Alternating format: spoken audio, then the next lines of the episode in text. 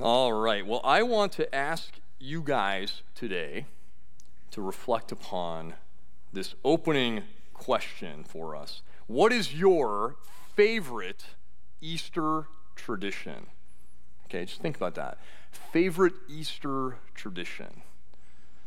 I mean, the obvious answer is probably like something having to do with eggs, right? You know, who likes the Easter egg hunt, right? Raise your hand. Yeah. Oh, yeah. It's still it's still fun, even as adults, right? It's fun to look all over the yard and see see where the eggs are, and then maybe you know see what's inside them, maybe candy or something. Um, what about the you know coloring, dyeing the Easter eggs? Who likes that one? Yeah, that's one of my favorites. Even even now that I'm in my 30s, I still like to see the little kids doing that and how they get color everywhere. You know, that's always fun. Uh, but but anything you know with Easter eggs is always a fun tradition. Um, maybe you're thinking, oh, actually, my favorite tradition at Easter time is going to like the Good Friday and the Easter church services, right? That's the correct answer, by the way. Or another one could be, um, you know, maybe you like to, to go on vacation around, you know, spring break falls, like either like right after Easter for a lot of people. So maybe you're thinking, oh, yes, at Easter time, we, we go and visit family, or maybe we, we say Christ is risen while we're on the beach or something. But yeah, it might be like a good, good tradition to take a trip around Easter time. Uh, those are all, you know, these are all good, legitimate traditions. Uh, but actually, my favorite one, we haven't talked about that one yet. My favorite tradition around Easter time is beating up on doubting Thomas year after year after year. You know, just got like to have your doubting Thomas punching bag, and you can just kind of just give him a hard time, right? How could he not believe? How could he doubt? You know, how dare he? It's a fun one. Yeah, if you can't tell, I really enjoy that.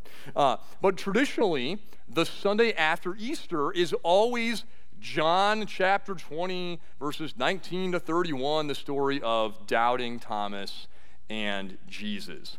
And so every year we get to, to read that thing where Thomas famously does not believe the other 10 disciples when they see Jesus. And he's like, you know, uh, unless I see it with my eyeballs or touch him, uh, I'm never going to believe. You know, seeing is believing for doubting Thomas. Now, obviously Thomas, you know, because he's called Doubting Thomas, he's the most famous doubter, maybe in human history, uh, but especially in the Easter story. But today, you know, I'm just feeling a little nice this year. I, I feel like we should give him a break. I'm going to set aside my favorite tradition and let's let's actually let's let Thomas off the hook a little bit. And actually, let's look at the other people in the Easter story. So I want to put them under the microscope and think, you know, how well do the others actually do when it comes to believing that Jesus is alive? So let's uh, let's take a quick look at this, shall we?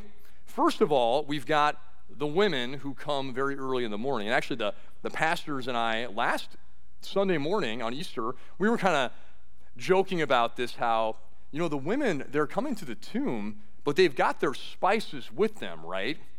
What does that mean? Well, it means that they expected to see the dead body of Jesus there, right? They were coming to kind of put the finishing touches on this burial preparation process. They were kind of rushed on Friday because Friday evening is when the Sabbath was beginning. They couldn't do any work then. So they're coming back. So because they have the spices, they're thinking, yep, dead body of Jesus is going to be there, even though he had predicted, right, several times that he was going to die and then rise again from the dead. So, not exactly an act of faith then on Easter morning bringing the spices. Oh, but it gets worse. Mary Magdalene, one of the women that was coming, she has already seen now, peeked into the tomb, and it's empty. And her conclusion is not that Jesus has been raised, but that his dead body has been stolen, taken somewhere. And she sees this man there around the tomb, and it's Jesus. She sees Jesus. Let me repeat that. She sees Jesus, you know, a guy that she's met before, right? And she thinks that he's the gardener. You know, she's like talking to him, I, they've taken the dead body of Jesus away, you know. uh, finally, like he speaks and then she knows who it is. But on her own, she did not believe. Okay, so take a little time out here. Men, you got to stop gloating uh, because the women have gotten off to a very rocky start here to the Easter uh, story. But the men are way, way worse, okay? So I, am going to stop gloating now. Actually, let's just skip this part. No, um, no, no, no, no, we'll do it. We'll do it. Uh, the disciples, right? They.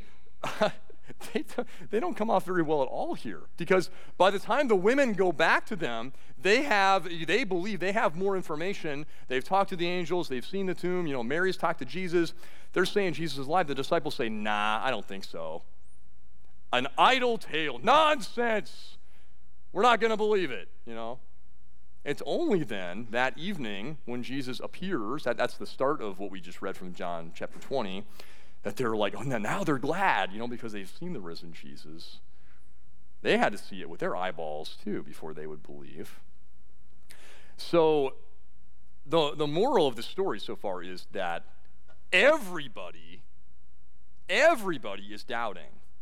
Everybody finds it too much to believe that this dead Jesus could have risen from the dead. And so, really, it'd be more accurate for us uh, to call this the story about doubting everybody, but that doesn't really have the same ring to it, does it? We like to, you know, focus our negative energy on just the one dude. You know, doubting Thomas. Oh, that has a ring to it. Let's just go with that one. And so now we got we got to pick it back up. I got to resume my favorite tradition of beating up on Thomas, uh, because he is he's just so in your face. He's so brazen. He's so bold. He's so defiant about his unbelief. You know, he, he's really like using sarcasm when he's talking about, oh, yes, I'll believe, you know, um, if I can see Jesus, if I can like see the wounds in his hand, if I can stick my hand in his wound in his side, you know, but unless something like that happens, I will never believe, you know. He's being sarcastic, he's being defiant, he does not believe. And Thomas, in fact, he uses the strongest words in the Greek language that he can find to show the depth and the power of his unbelief. He says, "U me pistuso." Okay, let's let's say that together. Say ume pistuso ume pistuso, okay? He says that, you know, I will never believe. That's what that means. I will never believe. Not a chance. There is no doubt about the strength of Thomas's doubt. Ume pistuso. You got some Greek now. You can use this phrase around the house if you'd like to. You know, I will never believe ume pistuso. You know, maybe maybe your spouse or one of your kids, maybe they're always uh, promising that they'll do that particular chore around the house. And you're like, yeah, I'll believe it when I see it. You'll say, you know, they're saying, I'm going to take the trash out. Unless I see the trash bag being lifted out of the can, unless I hear the swish of the bag as you're walking it outside, unless I hear the wheels of the trash can grating on the driveway as it's being taken out to the curb, ooh, me pistuso, I will never believe, okay? You can try that out. Uh, see if, you know, it'll make you sound more cultured as you're expressing your disbelief to your family members. But Thomas, very strong, very strong in his unbelief. So we like to beat up on him. And then, just a few verses later, Jesus says this thing. It really makes us feel good. If I'm being honest, this verse really, I, I swell with pride when I hear this. Let me, let me just read it here. So Jesus says to Thomas, Have you believed because you have seen me? Blessed are those who have not seen and yet have believed. And I hear that and I think, oh, see, look, Jesus is praising me. I, I didn't see Jesus. I've never seen him with my eyeballs. And I believe, you know, so then I'm starting to think, and maybe you guys have thought this too, oh man, if I had been alive back then at the Easter story, I, I would have been the star of John chapter 20. People would be preaching sermons about believing Jeff you know, for thousands of years, right? You guys have thought stuff like this before. oh, yes, look, we get extra credit because we believe. Oh, aren't we so great? So much better than Thomas, so much better than the disciples, so much better than the women. We get the credit. Uh, that's not really what the point is here. Because I guarantee you, we would have been in the same boat as the rest of the doubters. Because when it comes to believing in Jesus, it is, it is not within our power to do so on our own. And so we, have got to, before we get too, you know, too full of ourselves here, we have to have this discussion about where does faith come from? How does it happen? How do I, how does anyone believe in Jesus? And this is a, a theme in John's gospel. It's about belief and unbelief, just again and again. It's about seeing or being blind, again and again, all these examples. And so we have to we have to ask that question, does faith come from seeing with these eyeballs, the physical ones in our skull? Or does it come from somewhere else? Does it come from other kind of eyeballs that the Holy Spirit gives to us? Eyes of faith. And throughout John's gospel, again and again, the answer is you do not come to faith on your own. It is a gift from God, from the Holy Spirit Himself. And so we can we could say that, you know, we only come to faith by the work of the Holy Spirit, or we could put it in an even stronger way. We could say it is impossible for any of us, apart from the Holy Spirit, to believe in Jesus. If not for the work of the Holy Spirit, we would all be saying that line from Thomas, "U me pistuso, I will never believe. That would be our default anti faith confession for every single one of us. If you don't believe me, that's okay.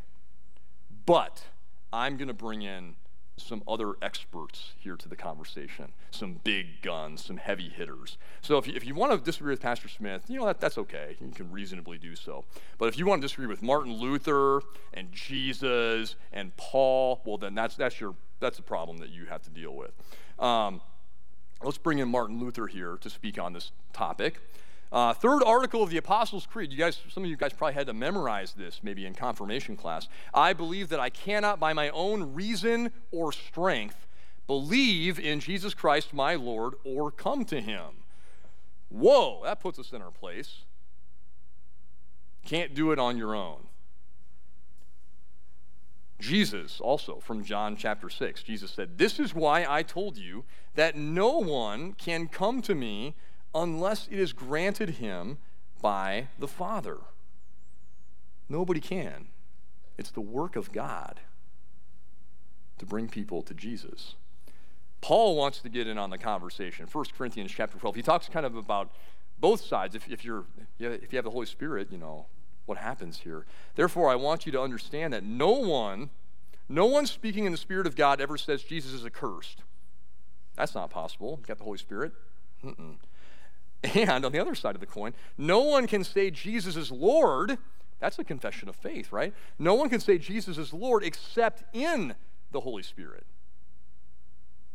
And then Jesus, one more time for good measure. Uh, Jesus and Nicodemus, that Pharisee who came to Jesus uh, at nighttime, didn't want his other Pharisees to know that he was trying to get answers from Jesus. Uh, so Jesus says to, to Nicodemus, Truly, truly, I say to you, unless one is born again, he cannot see the kingdom of God. Then Nicodemus, being like Thomas and all sarcastic, he says, How can a man be born when he is old? Can he enter a second time into his mother's womb and be born? Patient Jesus says, uh, Truly I say to you, unless one is born of water and the Spirit, he cannot enter the kingdom of God. You can only see Jesus, you can only believe in Jesus through the eyes of faith that come from the Holy Spirit. You try to rely on these ones, it's not going to happen. We're always going to say, I will never believe. Now, there are times where God gives signs. That, that's what John, John calls them. You know, things that your eyeballs can see that will help you, you know, kind of figure out what's going on. Um, John's gospel, there's seven, seven big signs that, that Jesus does, and John's kind of like, you know, behold, look at this one. Here's the first one. Here's the second one. Um, things like Jesus turning the water into wine. Things like Jesus healing the blind man so his, his sight could be restored. Things like Jesus raising Lazarus from the dead. These are like, you know, ding, ding, ding. Look at these signs that Jesus is God. But really, these signs are given um, as a concession to us. It's like God saying, God kind of just conceding, yeah, I know you guys are weak and you're not going to believe and you're relying so much on your eyeballs and what you can see before you'll believe that I'm, you know what, I'm just, I'm going to throw you a bone sometimes. But really, the testimony, the words about Jesus, you know, from Jesus himself or the words from other people about Jesus, they should be enough.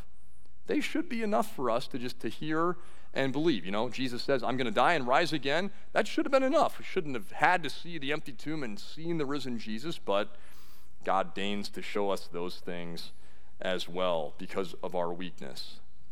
But this, this passage here about Thomas, it really puts on full display the power of the Holy Spirit's work. This is like, the, like his handiwork here, the Holy Spirit, because he has Thomas making the most powerful anti faith confession that there is I will never believe.